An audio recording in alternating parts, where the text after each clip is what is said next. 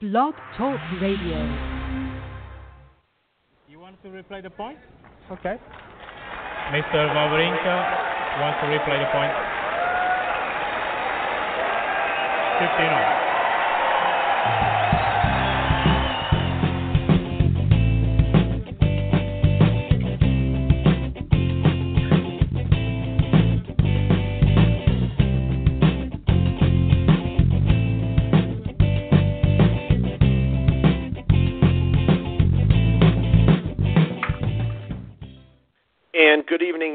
Replay the Point. Today is September 3rd, 2017. Pete Ziebron of Tennis Acumen, joined by Karen Helf of Tennis View Magazine. Good evening, Karen. Hi, Pete. Greetings from San Diego. Absolutely. And uh, you and I had a chance to spend nine days at the Western and Southern Open in Cincinnati. And obviously, we got the U.S. Open in uh, the beginning of week two right now. But we're going to touch base a little bit about some of our observations and uh, what we had to, uh, what we saw in Cincy and what we experienced. And we're going to kick that off uh, first and foremost, Karen, with the outstanding WTA roundtable, something that I think is the the best part of the Western and Southern Open, and, and really any event uh, that that goes on right now. But uh, we we had a chance to talk with six of the top eight seeds in Cincy, and um, just want to get your thoughts on what you what your biggest takeaways were from the roundtable. Uh, well, I would agree with you that it's an exceptional opportunity to sit down with the players in a more relaxed environment, and I think one where they're a little more, I guess, freed up. Uh, for me, and this is not just the roundtable, but throughout all of her pressers, uh, Muguruza, uh, she just seems to have what I'll call a quiet confidence, and Mhm.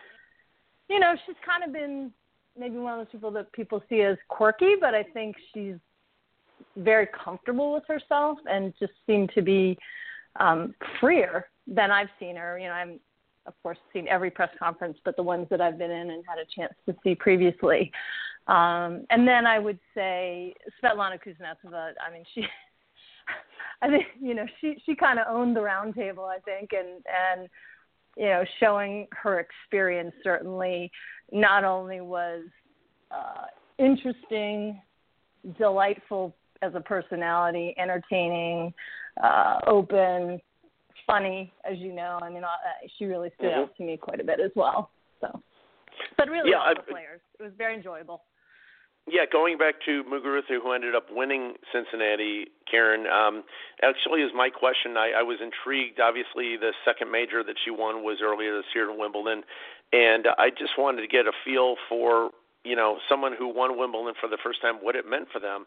And I was intrigued by the fact that Garbi had said that uh, you know she elaborated the fact that the French Open it was more for Spain, more of that that part of the world, if you will. But as she said in her own words, winning Wimbledon opened her up more to the English world, and I, I think that really rang true, uh, not only in England, Britain, but uh, the United States, India, the English world, if you will. All of a sudden, Garbi Muguruza is is a household name in, in the WTA. Agreed. And you know, you made me realize I asked her a question the year prior, right Mhm. after she won, and asked her about going to New York and being more of a recognizable name now in the United States because of that. And she really didn't seem to handle or, or like that question very much, actually. And you know, I think maybe that was part of it. Is just you know, I'm you know I'm a good player. I want to be known for my good tennis and everything. But I think over the period of that year, realizing you know there is that progression, and I think what you said about you know getting into the English world and American world in terms of um, that exposure is definitely something that takes some time and some adjustment. You know, huge markets in both places. No, absolutely. She she had a loss today uh, against Kvitova. We'll talk about that a little bit later. But um, just sticking with the roundtable, and and Karen, I've had a chance to attend several of these in Cincinnati, and I think I shared with you the the most cerebral people I've ever encountered at these WTA roundtables are uh, not in any order, but uh, Vera Zvonareva, Marion Bartoli, Maria Sharapova, but I'm adding to that list this year, and that is Svetlana Kuznetsova, who I, I again last year she was a, a charm to be with, but this year really I, I was really happy with what a lot she had to say. She really dug deep with respect to her answers. I love the fact that the WTA handlers let her just go on and on, and this was sort of an extended session we had with Sveta. But um, any any of uh, your favorite takeaways that you had from Svetlana Kuznetsova from the roundtable? Well, I think we've been quoting it. You know, she, I think she said four or five times, "Never say never" on mm-hmm topics from whether she'd win another major to would she ever run for public office, you know, and I think it was right. Jamie that asked that question. So, you know, I, I think she's um don't know, she's just one of those people that I think is just enjoying everything right now, is really appreciative of everything right now, has um is living with the benefit of the things she's learned and the experience that she has. Not everybody does that. Not everybody learns from, you know, the good things that happen and the bad things that happen and how to take the diamonds out of the times that are rough mm-hmm. and make something good out of it. And I mean, I think that just seems to come through in everything that she talked about, not one particular topic. That's a good point. And um, shifting gears a little bit, someone who's not had a great 2017, either, even though she's been number one in the world for the majority of it. Karen uh, Angelique Kerber, all kinds of struggles this year, has not had a great year, but uh, very open nonetheless. And uh, I know that one of the answers she gave in her WTA roundtable, you were able to use that answer and ask other players questions, and the fact that she's been able to learn how to say no to things once she's been world number one. Obviously, the the ascent to number one, uh, it's a new experience. People want a piece of you. They want you to do this, appear here, and it's all new and exciting. And sure, you're you're blown away by it. You want to make yourself accessible, but too much can be too much. Andy Kerber has been number one for most of 2017 but uh, I believe it was your question. Uh, I forgot what the question was exactly, but she she explained that she said no. I learned how to say no, and that's made me more grounded. Right, and, and in particular, she said, "I need to say no to be able to take care of myself."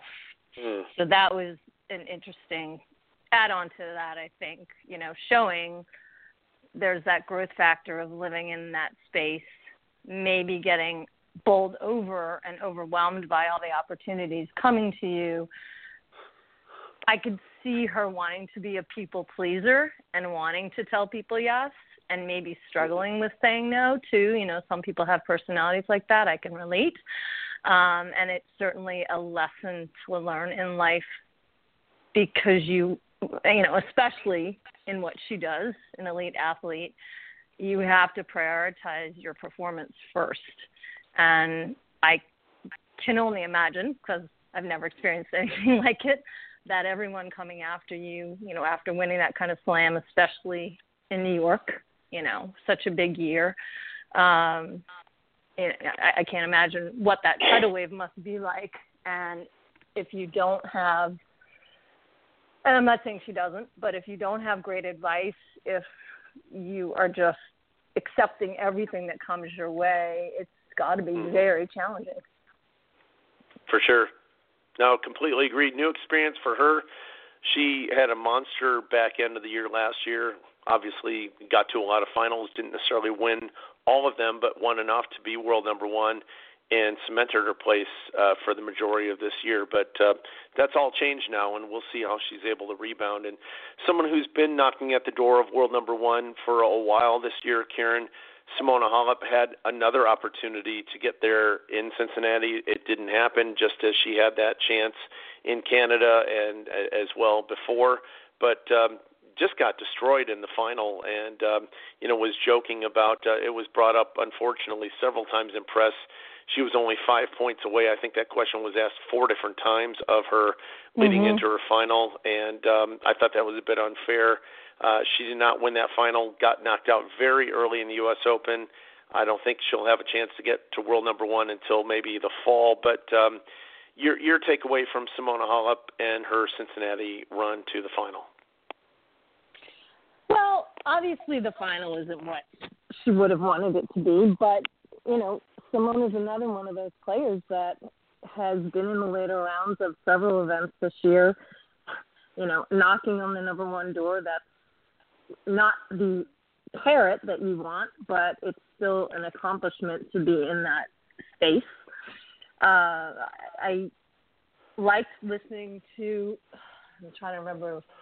I can't recall which which presser it was, but she talked about sometimes I'm I can't do the things that Darren tells me to do out there, mm-hmm. and kind of acknowledge that it, it's definitely a mental struggle for her, and it's something that you know she needs to work on. And I think we've all seen the times where you know she'll struggle with getting down, slapping the thigh, you know, starting to see some of that what I'll call on court frustration manifesting and you know learning to deal with that and i can only imagine to be in a position of winning a 1000 or sorry a premier event for the women possibly being number one you know being in positions this year where she's had big opportunities um, maybe this is Simona's year to learn really how to deal with frustration and pressure, mm-hmm. and you know, and come across to the other side. I don't know.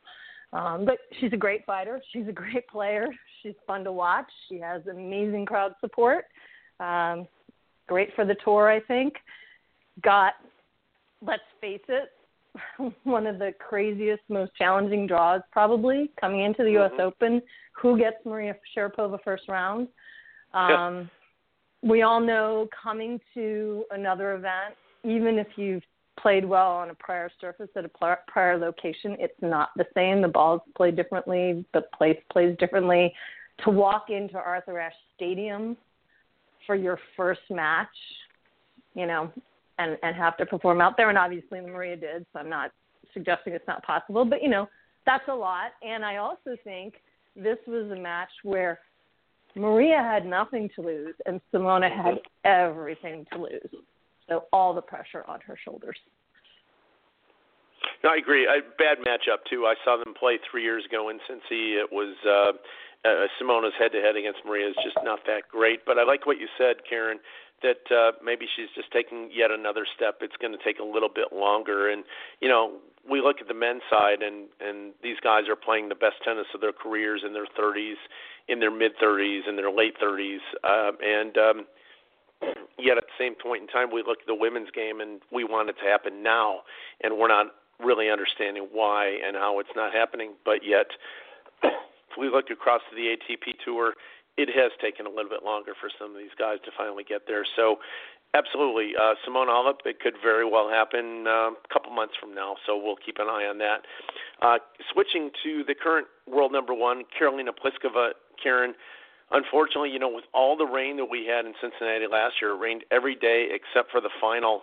There were no rained mm-hmm. out sessions. This year we had uh, a lot of rain at one period of time, and uh, you and I were both in that press box for a long time, and uh, before they finally called that night session. But uh, one night of rain, and we had a rained out session, and unfortunately, that wreaked havoc, uh, most notably on the world number one and defending champion Karolina Pliskova who was forced to play two matches in one day, which she she won both of those. But the next day, tongue was on the ground, didn't really have a lot left, and um, unfortunately for her, she was not able to defend uh, a title that she wanted. For sure, you know this this was her first WTA title, I believe, Cincinnati the prior year. Uh, yeah, I mean, but you know that's kind of uh, I I sat in Eastbourne this year and I watched the schedule stack up and I watch players scheduled to play three matches in one day. Um, it's not great. Is it fair if you want to just put it on a scale? No. Uh, does it happen? Does it happen to somebody probably at some point in their career at any time? Yes. uh, is there some luck to the way the draw gets picked or pulled? Yes. Yep. You know, so these are all variables that we have to deal with. Um, I shouldn't say we, but the players have to deal with. Um, I think it is a little bit unfortunate, but at the same time, you know, she's still in the draw in New York, and now you know Garbiñe is out, and uh, I don't know what would be a bigger, you know, a, a bigger accomplishment for her this year, to get another premier title or possibly walk away with a slam. So. Um, sometimes things happen and it's a blessing in disguise. I'm sure at the moment in Cincinnati she didn't think so, but we'll see what happens in a couple of days and maybe getting a couple days rest and transition to New York is a helpful thing at the US Open. Uh, good call, and something that we've incorporated in the show uh, from from your time in Stanford, uh, Karen. Favorite matches. I'm going to lead off with this, and uh, again, I was there from first ball of qualifying on Saturday, and um, my favorite, two of my favorite matches. Uh, one was the second day of qualifying when Alexandra Krunic of Serbia took on Francesca Schiavone, and uh, she beat her. Wonderful match on played on grandstand, and uh, Krunic. That was the first of two consecutive matches where Krunic beat a grand, uh, a Roland Garros champion. First Francesca Schiavone, and then beat. Um, Jelena Ostapenko in the next round, and uh, Krunic played exceptionally well we saw she had a very nice run at the U.S. Open as well. Another nice match that I saw on out on court 11, overflow crowd. Camila Giorgi took on Daria Gavrilova. Giorgi came through qualifying, did take out Gavrilova in three, uh, won a couple more matches, and um, Gavrilova, Karen, won the title in New Haven before crashing out in the second round of the U.S. Open. Giorgi out in the first round of the U.S. Open, but Alexandra Krunic really, you know, someone who's a short individual, really brought it, if you will, uh, against Ostapenko. Uh, and Cincy again taking out Schiavone and Ostapenko, and then Camila Giorgi just hits all out. I was sitting right next to Gavrilova's box, and Gavrilova looked over at them and just said, "She she's just crushing the ball." And um, you know, anybody who was around there just nodded their head saying, "Uh huh, yeah, we get it. Good luck out there." And uh, Camila Giorgi got the job done. But um, those are my two favorite matches. Uh, ironically, of the whole tournament, both on the WTA side. What were yours? Uh, WTA, and sorry to say this, Angie, but I kind of want to say Makarova Kerber. Mm-hmm. Um, yep. You know, that was a tremendous match ended with a tremendous tiebreak. Makarova was cramping and found some ways to make herself pull through it. Uh, you know, I, mean, it it was certainly a match with a lot of momentum shifts, but I think Makarova showed a lot of heart, and I think she's also one of those players that's been around a long time. People that follow more than just the slams know of her, but she's certainly an accomplished player in terms of her potential to bring a very solid game out on any particular day. Uh, she, you know, she hasn't had the big titles and necessarily the same level of exposure, but very solid. Uh, wonderful press conference. I mean, even after that match, you know, she was pleasant. She wasn't giving us the like, "Why are you asking me questions? I just want to get out of here." I mean, you know, it, it was a great presser. Um, you know, she was not lamenting her position basically I got to go do what I got to do, try to recover, and going to go out there and try to do my best, you know. Uh, so that was one of my favorites. I'm kind of running down, you know, and then Kuznetsova is going to come up again um, when she played Garbiñe and, and lost in three sets. But that was one again where the momentum shifted. Garbiñe took the first set. Kuznetsova fought back in the second, seven and went seven five her way, and then the third set was a seven five. And Svetlana certainly did have her opportunities in that third set, but that was really where you saw that Muguruza was just uh, so focused and I'm going to say quietly confident or self assured. She just seems, you know more calm and just focused than I had seen her mm-hmm. consistently throughout the week. So that one I really enjoyed too. I mean, there were a number of others. I got to see a little bit of Kayla Day playing on an outer court. That was a fun match. Um, I do have to also flip to the, the men. I mean, I have to say probably Ferrer Kyrgios was mm. one of my favorites, but also Thiem Fognini on the grandstand. Yep. I mean, that was yep. a true. Tr- I think we were together that match. That was tremendous yeah. just in terms of uh, the the powerful shots on that and the dynamics of of that match. And of course, Dominic's still in the draw uh, at the U.S. Open as well. So um, you know. It'd be interesting to see how he progresses, given that you know he didn't quite make it as far as he wanted to in Cincinnati. But then again, life and tennis sometimes requires balance, and maybe the balance is that you know you end up out somewhere else, but then it helps you open up an opportunity at the next place. So we'll see. I agree. That Makarova tiebreaker, I was. uh I was I happened to be in the press box just uh, refreshing after being out on the grounds most of the time and uh, caught all of that tiebreaker on on the big screen, if you will. But uh, wanted to be out there, and anybody who was there, including you, that that happened to be their favorite uh, match of the WTA side from Cincinnati. So wonderful match uh, for Makarova to get the job done there. And Karen, before we switch over to ATP, anything else from Cincinnati really quickly uh, on the WTA side? Uh, not really offhand on WTA. Just a great event again. Uh, American viewers, if you get a mm-hmm. chance, you and I both know Oh yeah, uh, it's a great place to come watch tennis and uh, very very friendly sort of country fair like atmosphere. Uh, it's definitely you know every tournament has its personality, and you know where New York has flash, I think Cincinnati has friendly at a level that that is at the top for sure.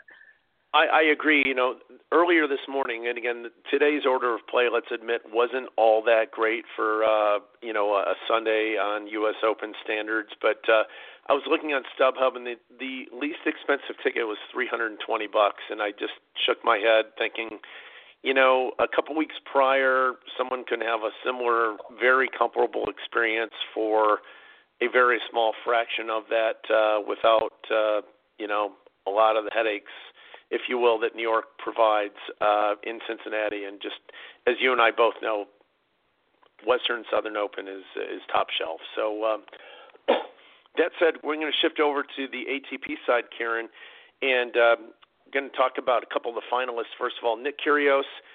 Grigor Dimitrov, um, I had the pleasure of watching each and every one of the points that Nick Kyrgios played in Cincinnati uh, starting off with his uh, match against David Goffin, where he nearly did and probably should have retired, but fought on, soldiered on, and that was in the first round. Got all the way to the final. Uh, had some opportunities against Grigor Dimitrov, a couple break points midway through the first set, didn't convert them, and uh, Grigor was just too good on that day. But I'll tell you what. Um, very impressed with Nick Kyrgios with the fight he provided, and uh, a lot of people want to take shots at him all along uh, with respect to him and his out off court antics, his quitting. He had self admitted in presser that he tanks matches, but um, didn't see any of that in Cincinnati. And uh, just want to get your impression of what you were able to see from Nick Kyrgios in Cincy. Yeah, I, I mean, I was happy. I wasn't happy to see him hurting. I was also at that same first match against Goffin, sitting right against the uh, the fence practically, and at one point he came over, like clawed his hands on the wincing in pain. Mm-hmm. Uh, you know, had the trainer out, I believe, and I was thinking, you know, he's he's going to walk over. Both of those players yep. were wounded warriors uh, appear to be. I mean, Goffin as well has had his own recovery, but you know, from Nick's point of view, yeah, he fought through that. Uh, he's been in pressers too, kind of downplaying, and I think maybe for both press, but also maybe for his own mental state of, you know, there are worse things than tripping and falling on a on yeah. a court, and you know, I'll get through this. So there's some interesting talk coming out of him that I think is very positive. Mm-hmm. Uh, you know, I'll also mention, you know, he's one of those players we've had an awful lot of losses this year, and in fact, Simona Halep is one of them. She also lost her grandfather right around the time of Indian yep. Wells.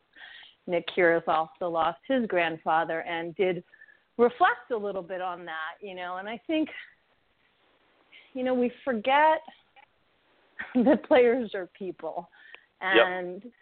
you know, I was thinking about this the other day. It's almost like, yeah, they're professional athletes, and I'm not saying all athletes don't have this, but I think because tennis is you know that individual sport primarily. You know, you don't have a team focus. You have all eyes on that one player. The press conference, all that one player. All the news about one player. You know, everyone has personal tragedies, and loss and grief is one of the hardest things in life to deal with.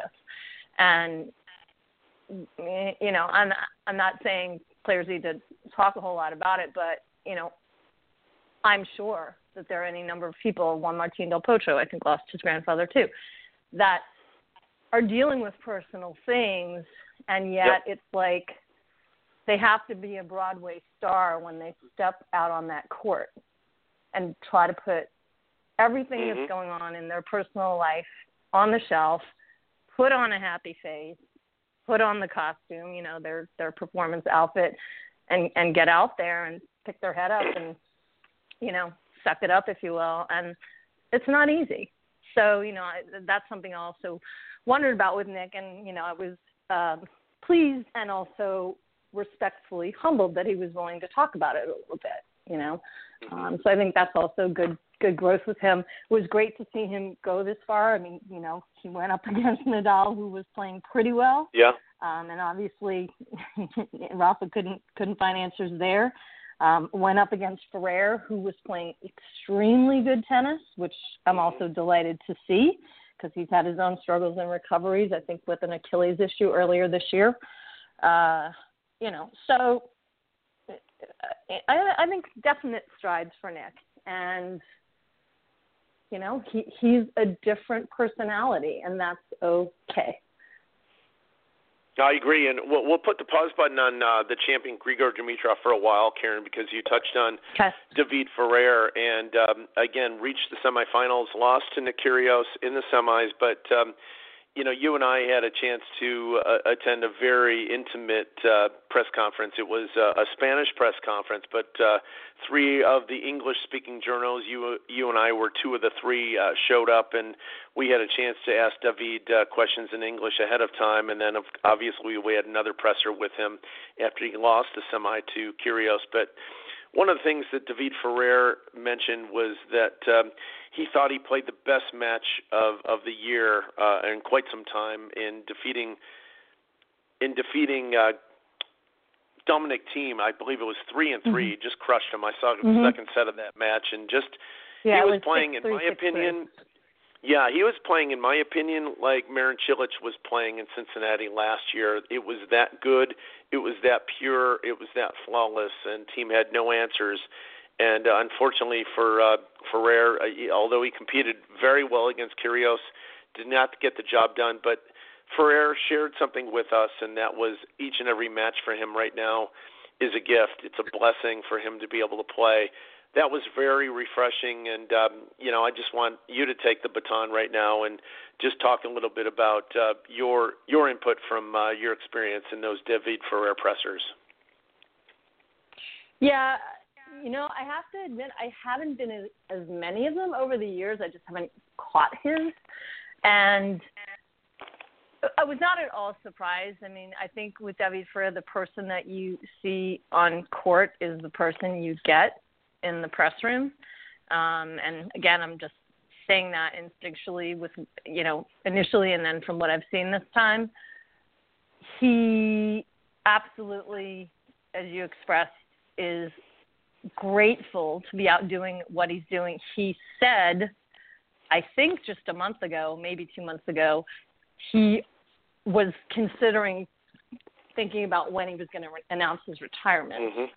So, you know, again, another one of those like Juan Martin Del Potro who went through the same thing, and now I'm back doing things that I didn't think were even going to be possible for me three months ago, six months ago. Mm-hmm. So, you know, that's got to do something amazing for just your your sort of your soul, your motivation.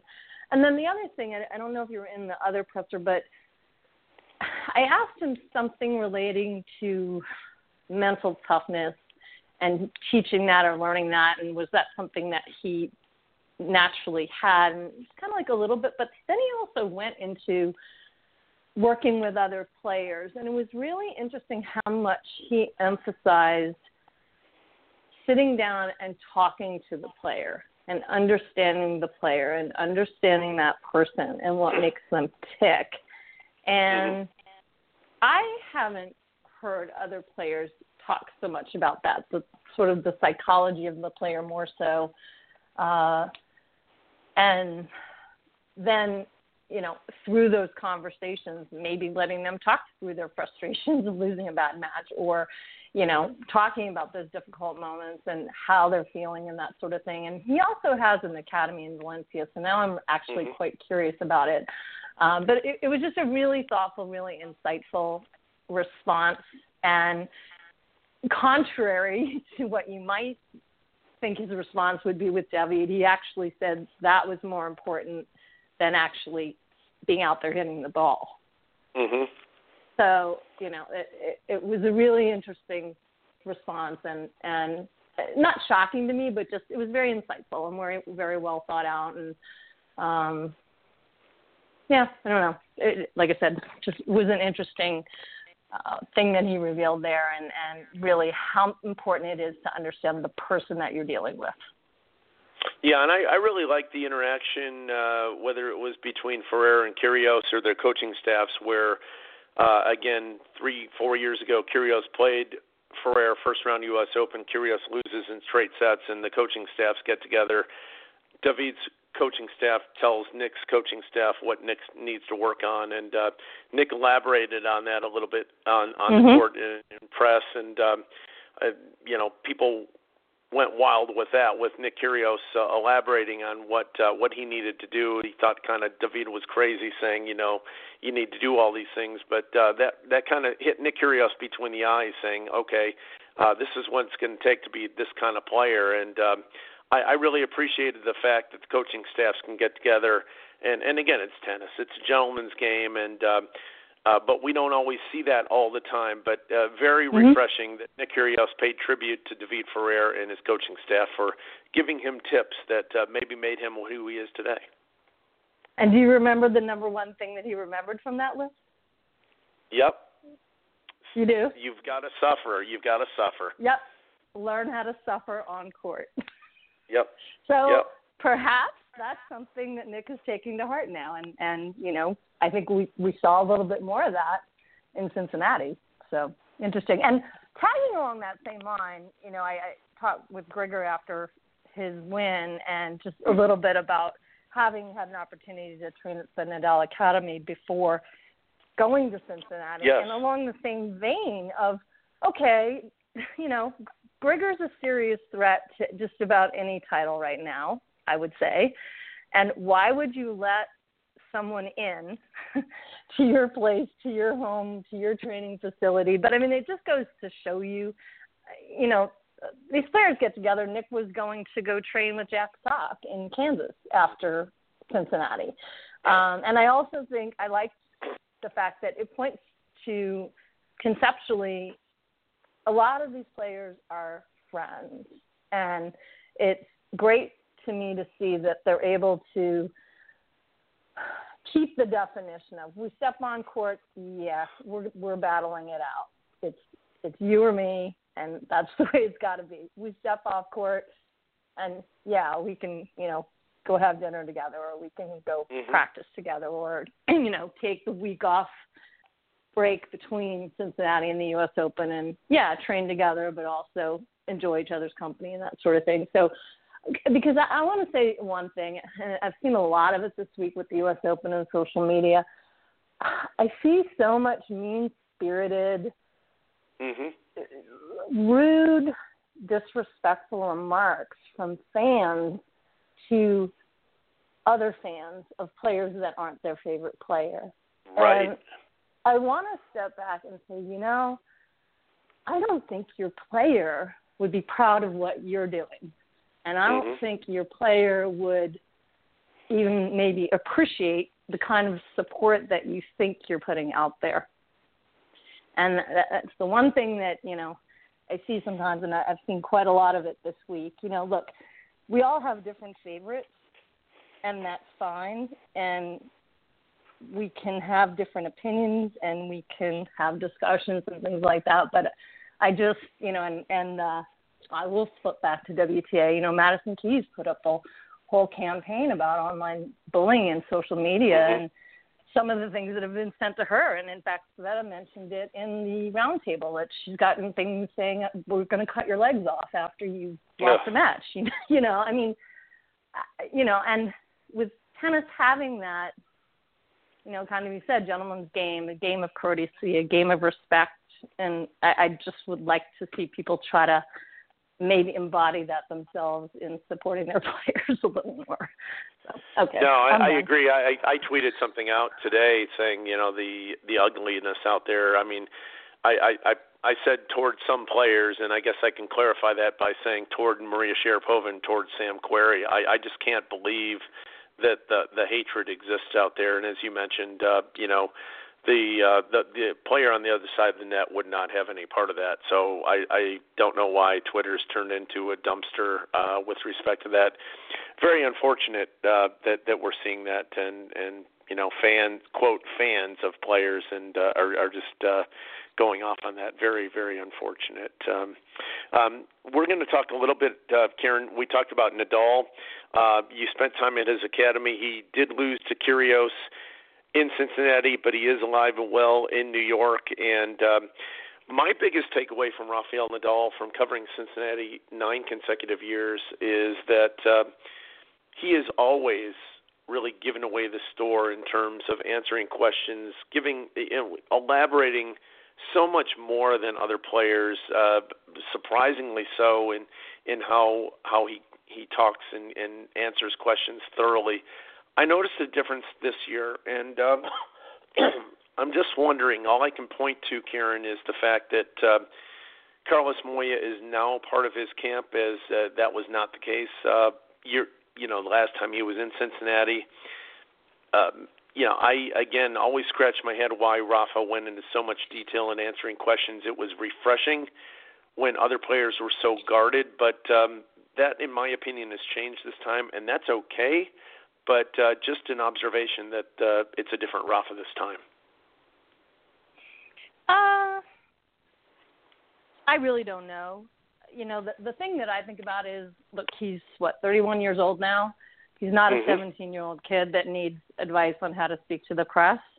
Uh, I think maybe some of it has to do with what we are seeing, and I'll go and quote something I saw from Denzel Washington today, which I loved, which was basically if you're reporting and supposedly putting out information, if you just want to be first, but you don't care about being accurate, mm-hmm. well, then what what are you doing? And you know, I could see operating in a world where well, when I am sharing more, maybe I've realized I've gotten burned, not because mm-hmm. I don't want to share more. And actually, Garbiñe talked about it too that she she came to the roundtable saying, "I don't like being ice in press." That was the exact word she said. I don't want to be ice, but when I'm not and I open up, and everything I say gets twisted around, then I'm going to shut down. And you know what? Yep writers, reporters, journalists, and I'm not saying I'm perfect either, but I think we all should be mindful of the fact that if we want good information and we want good interactions with people, because these are people, and mm-hmm. they are in a way trusting us to represent them, right? Then I do think there is a responsibility to be respectful and to try to be as accurate as possible. And not just take the first two sentences of an answer and then write a byline that is a complete or large fabrication and then write a story around it with your own, you know, slant.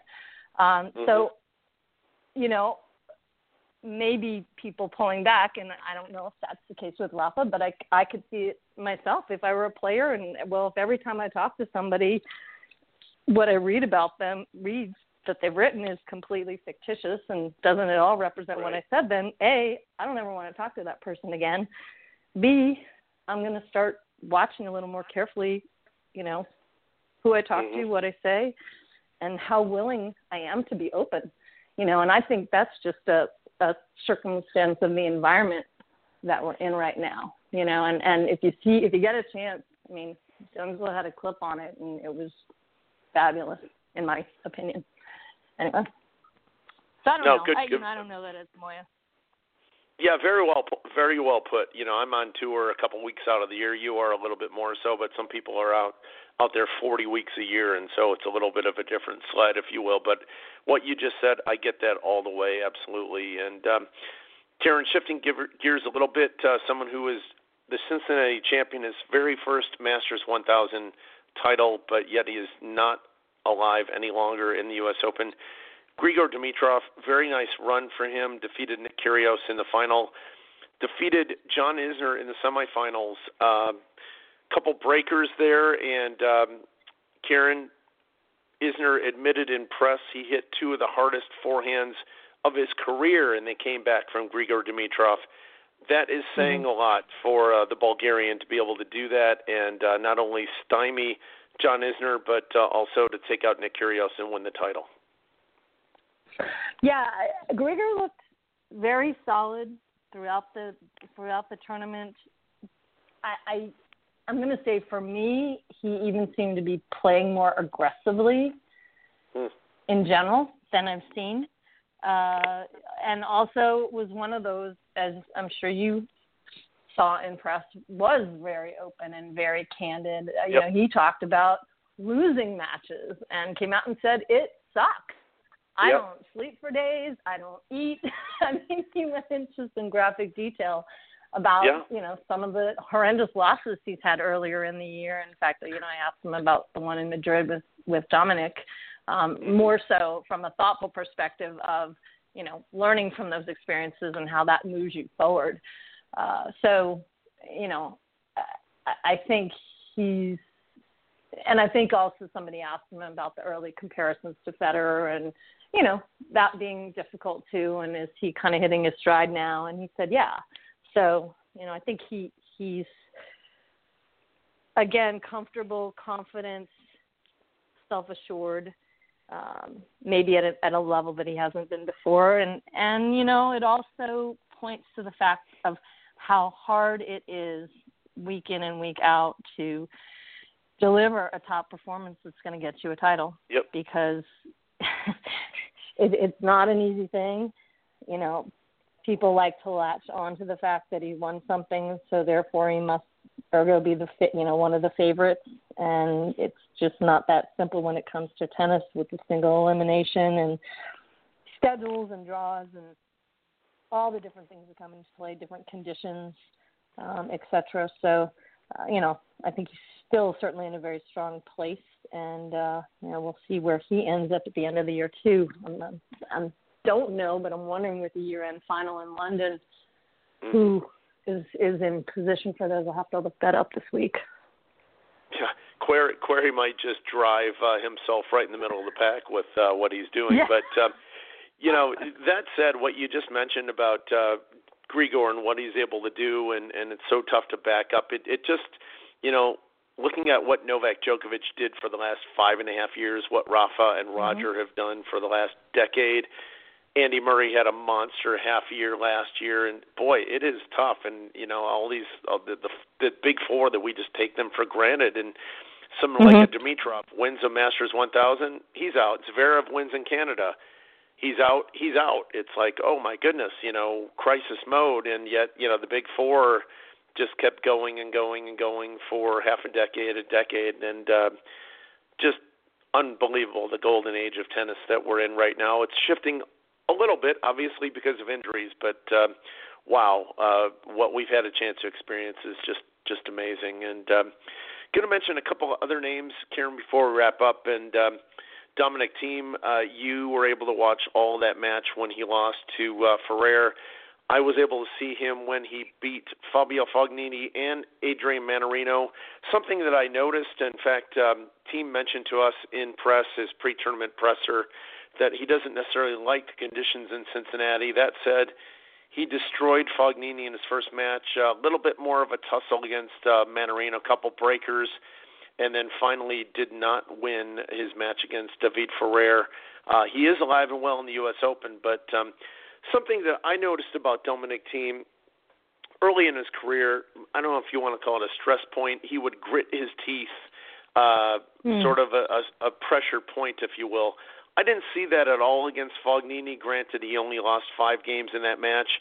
That kind of came back into play against Mannarino, and I was talking with one of the Swiss journalists who uh, who knows Mannarino's games in and out, and she was saying, "Well, yeah, that that's a bad matchup for Dominic. I'm not surprised that uh, you know he was uh, freaking out a little bit uh, in that match, and you know two breakers to finally win, and it reappeared again." excuse me, when he lost to David Ferrer, who is playing very well, and Dominic Thiem, even though he was in great form, as I mentioned, excuse me, looking like Marin Cilic last year when he won the title, Karen, at times uh, against Fognini, most of that match, and at times against Mannarino. David Ferrer cleaned his clock, and uh, that's saying something for the quality and caliber of play Ferrer played, but also Dominic Thiem was in very good form when he lost that match against Ferrer. That said, Mhm. he is playing against Del Potro tomorrow at the U.S. Open. Other guys are not. But um, your takeaway from Dominic Thiem in Cincinnati? Oh, I mean, even in that Ferrer match, you know, I still say he walked away playing well, not as well as he could have, and I do believe it was more of a mental toughness dealing with the pressure points. Uh, Ferrer was just so solid that night. He wasn't giving him anything. He was, as he typically does, running down every ball. Um, and I also think, similar to Alexander Zverev, uh, Thiem may also have a little more of a fatigue factor um, than some of the other players. I don't know the match count, but just from recollections of seeing draws this year and where he's gotten, um, you know, a lot of miles.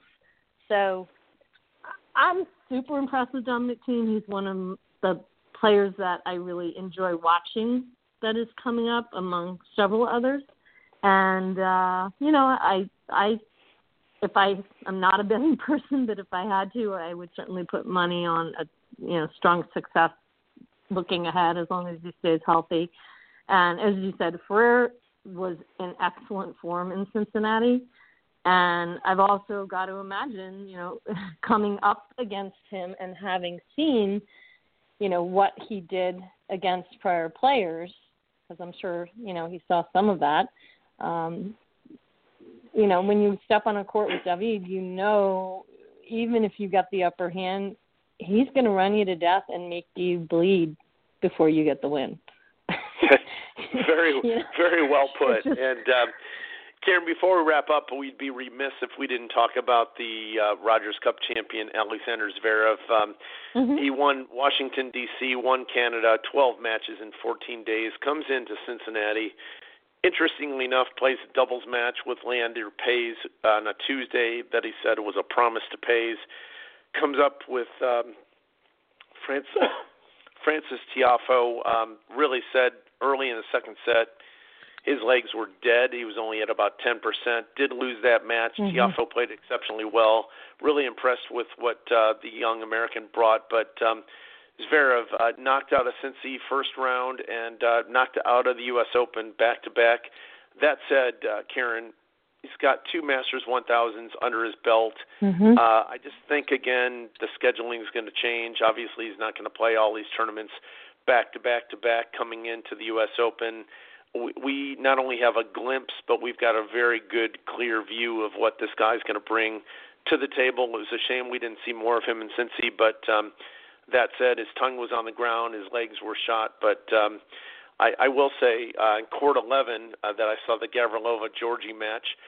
People were about 10 deep with uh, with with those photo sticks trying to get even a shot of Alexander Zverev playing doubles. That's how in demand he was. And as you and I Mhm. both saw uh, in his pre-tournament presser, he was on top of the world. Great spirits.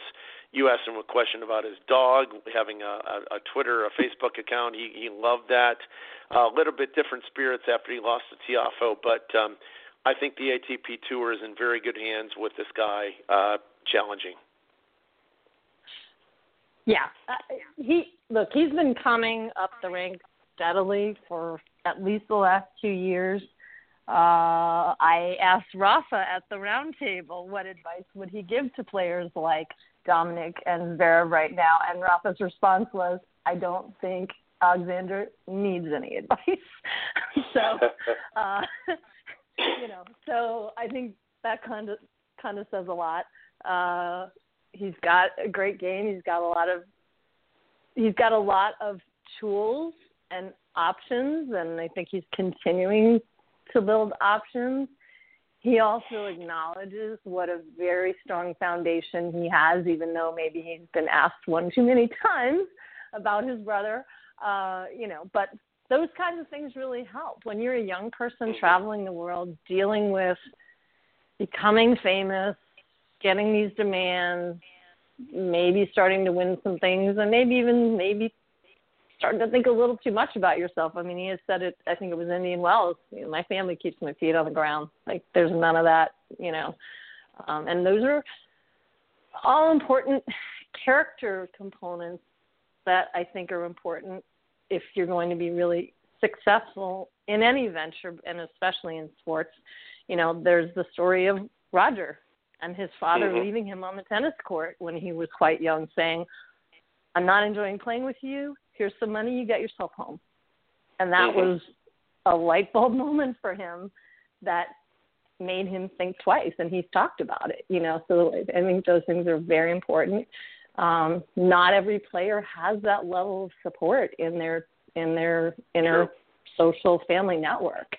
Um, you know, and being on the road constantly when you're a young person um, yep. There's a lot of distractions, lots of things that can throw you off balance. You know, he talked about he goes to bed early. He's very strict on his diet and a number of things. And again, I think a lot of that is you know family influence and kind of people keeping the structure there and helping him have that. Yep, and Karen, one of the biggest stories of the U.S. Open, although he lost today, Denis Shapovalov came through qualifying. I remember months ago, earlier this year, you were you know, you you had superlatives when you had a chance to talk to Denis Shapovalov in press. Can you can you uh, paraphrase some of what you had a chance to talk with him about uh, at a previous tournament? Sure. This was uh, the Queen's Club tournament in London. Uh, he the first match I saw, he beat Kyle Edmund, and then the second match he played and almost beat Tomas Berdych. It was in the first presser after Edmund, he kind of got asked again about the whole Davis Cup thing. Um, mm-hmm. Was quite emotional, very sincere, very open about it. Uh, very appreciative of the fact that you know there were some people that were, in particular, um, the chair, uh, mm-hmm. were kind of compassionate and forgiving with him and supporting him because that was a rough go and I think through social media, his family, his friends, his loved ones took a lot of heat as well mm-hmm. um, because people got kind of crazy over it, you know. Uh, but look, you know, I look at him now and I said this, I said, what a turnaround for a great year because he he could have let that destroy him. Oh yeah. And I think I think he always had the talent, no question he absolutely has the passion because that was one of the biggest things I saw. I, I looked at him and I said, "This kid is passionate like the Rafael Nadal I saw at 16," mm. and you can't teach that. That's in the heart, I think. And then, lastly, you know, for him to come through a very difficult period that had to be emotionally difficult and psychologically difficult and come out on top of it and learn some very good lessons and be very grounded and very grateful is only paying him dividends now. And so again, he's he is in that list of some of the younger folks that I'm just kind of going, wow. Um, and it's fantastic because you know we need more exciting players coming up, and and he's definitely on my list as one of them. No, g- great report. I remember back uh, back in June, um, June July when you shared that, and it's always been intriguing. And obviously, he's put it all together uh, with his run to the Rogers Cup semifinals and his nice run in the fourth round here at the U.S. Open as well. Denis Shapovalov, obviously on the radar, uh, as you know, we've seen on Twitter too. He's climbed up the betting rankings. Not that we're going to talk about that on the show, but it's been it's been brought up again and again. He's third or fourth favorite to win this thing. I'm thinking, wow, you people are credentialed. How on earth are you talking about betting? But okay, I'm quoting you, so there we hmm. go. But uh, hmm. yeah, and um, uh, also Maria Sharapova's uh, U.S. Open ended today. Um, at the hands of uh, Sveta who I saw a little bit of from Latvia, saw a little bit of her in Cincinnati, and then um, obviously Karen uh, two births this week: uh, Serena Williams giving birth, and Elena Ristic, Elena Djokovic giving birth as well. A lot happening on and off the court at the U.S. Open this week.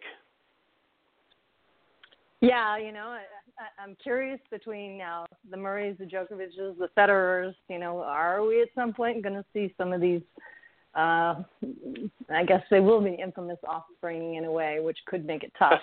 uh, but you know, maybe some of them will be, and and the Azarenkas. Sorry, there's a few others out there, Muellers. Yep.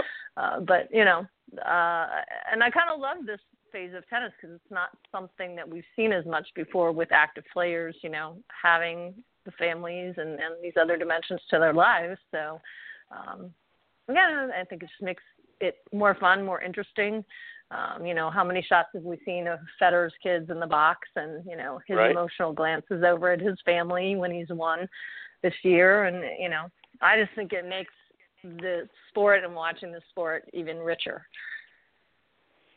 I agree, and and you know, the Novak Djokovic fans out there, I mean, how can you not like the fact that uh, even though he's not competing, he gets to be a family man for you know nearly a half a year this year. That's uh, that's golden. Obviously, Roger Federer had a chance to enjoy that the majority of last year, and so I, I, we've seen what he's been able to do, and so it, it's nice to take a time out. Um, you know, maybe that's not exactly what was planned, but uh, the body has other ideas, and uh, you have to go with that course. So all these guys and gals are making the best of it, the you know the very best that they can. They have no other way, they have no other choice. But um, n- nice that they can be uh, family members again uh, with respect to their newborns. Yeah, I mean, you know, uh, no one wants to be off court and and not competing when you are a competitor at heart, but can't think of a better reason and a better thing to be doing if if you are in that situation. So, very happy for both of them, and I think Serena's already saying she's targeting Australia. So, wow, um, yeah, that's that's ambitious, but that's Serena, right? There we go, and. um Karen, before we wrap up, obviously we've got um, plenty of action on the U.S. Open slate tomorrow, Labor Day here in the United States. But um, any other uh, any other tennis travel plans that you've got in 2017? Uh, well, still New York's not so entirely out of the question, but it would be very last minute, and I'm starting to look at uh, Paris actually um, nice. the ATP event there. So um, we we will see. But I'm also uh, starting up tennis travel trips for fans for next year, um, starting in April through June, I guess. So that that's mm. taking up a lot of my time now, but it's really fun. I'm enjoying it, and I'm excited to be doing it. Nice. No, that's great. And um, before we wrap up tonight, Karen, any last words on either Cincinnati and or New York? Uh, I saw Andre Rublev practicing with Dominic Thiem in Cincinnati, and mm-hmm. they were hitting the ball so hard, and I was embarrassed after the fact because I didn't realize who Andre was, and I thought he was a hitting partner, and I went up and asked his name, and then he told me, and I went, "Oh, geez, yeah, okay, I'm sorry." Happened again. Um, but look, he's still in there in New York. He's up against Goffin, and uh, you know he's the youngest one left in the draw. He's 19 years old. Uh, nobody that I can see is really talking about him, and you know, I, I'm not saying it wouldn't be a long shot, but I wouldn't say he couldn't beat Goffin. Well, of course, anyone can beat anybody on a given day, but you know what I'm saying. Um, you know, but very interesting to see him in in there, and he's not the young player that people were thinking. So there you go once again, you know, but there's always opportunities for people to come through, for people to surprise us, um, to put forth a great effort, and you know, it, it's a very interesting mixture of what's left because you know you've got Federer, you've got Del Potro, you've got Nadal, you've got Rublev, you've got Thiem, Carreño Busta, and heck, Diego Schwartz. So you mm. know. Um, I think it's an interesting mixture. You know, some people say, "Oh, the draw is depleted," and I'm thinking, no, this is like to me, this is very yeah. interesting and like a a pot marinating with a bunch of different flavors in it that we don't normally get to see. But to no, me, that's interesting. Very well put, and the same could have said uh, been said about Cincinnati, and yet uh, yeah. intriguing matchups. And we had a Dimitrov Kyrgios final, uh, and and some wonderful semifinals as well. So I'm good with that. And by the way, in Cincy, I did see uh, Rublev play Gulbis first round qualifying, and the Latvian just schooled Andre Rublev two and four. Um, I was talking with uh, Mert Ertunga on Twitter uh, because he was really impressed with Rublev, and he said he was asking me for additional info about that match, saying, you know, this one's kind of sticks out like a sore thumb. It's very atypical excuse me, of what Rublev has done all summer long. What what what happened here? And so I elaborated a little bit. And um, as you mentioned, you saw him hitting with Thiem, and so bad result. Uh, Ernest Gulbis was in very good form, hitting the ball very hard, serving off the charts, and uh, kind of blew Rublev off the court before he himself lost to Youzhny in the next round. But um, yeah, a youngster, Rublev, 19 years old, playing a veteran like Gulbis. Um, I'm going to chalk that up to a bad matchup, but um, Andre Rublev again alive and well in the U.S. Open. So many of the other names that we've talked about so far are not. So um, looking forward to him and his ability to, com- to be able to compete going forward tomorrow and onward. And Karen, before we wrap up, anything else from either New York or Cincy? Uh, no, I think we're great for tonight. but okay, outstanding. And um, Right, and uh, we're into Labor Day in the East Coast time already, and so on behalf of Karen Helf, this is Pete Ziebron saying good night. We'll catch you next week on Replay the Point. Good night.